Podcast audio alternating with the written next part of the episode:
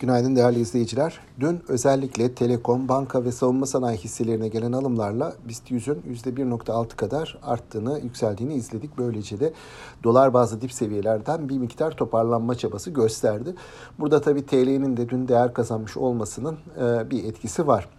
Dünün gündemine baktığımızda e, özellikle Birleşik Arap Emirlikleri'nden ülkemize yapılan ziyaretin piyasalara bir miktar moral verdiğini söylemek mümkün. Dünkü e, gelişmeler arasında tabii bu ülkeden Türkiye'ye dönük yatırımlara ilişkin haberler, aynı zamanda swap anlaşması yapılabileceğine dair piyasalardaki haberler olumlu katkı sağladı. Buna karşılık e, dün bazı hisselerde de satış yönünde bir eğilim vardı. Özellikle Tüpraş e, bir miktar satış gördü. Bunun haricinde yine önceki günlerde endekse destek veren ihracat ağırlıklı şirketler TL'nin e, biraz güç kazanmasıyla kar satışları gördüler.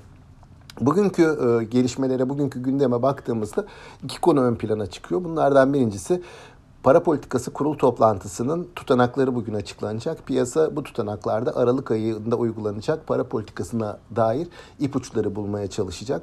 Buna göre bir fiyatlama yapmaya çalışacak.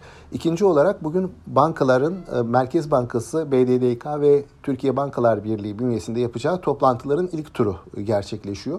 Bu toplantılarda da genel ekonomik e, sorunların ele alınacağı tahmin ediliyor.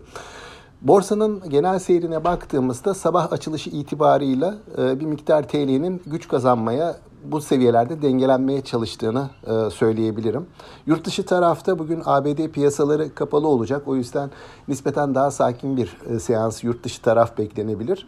Bizim tarafta da borsanın yatay seyirle güne başlayacağını tahmin ediyoruz. Şimdilik aktaracaklarımız bunlar. Sağlıklı, bol bereketli, kazançlı günler dilerim. Yeniden görüşmek üzere.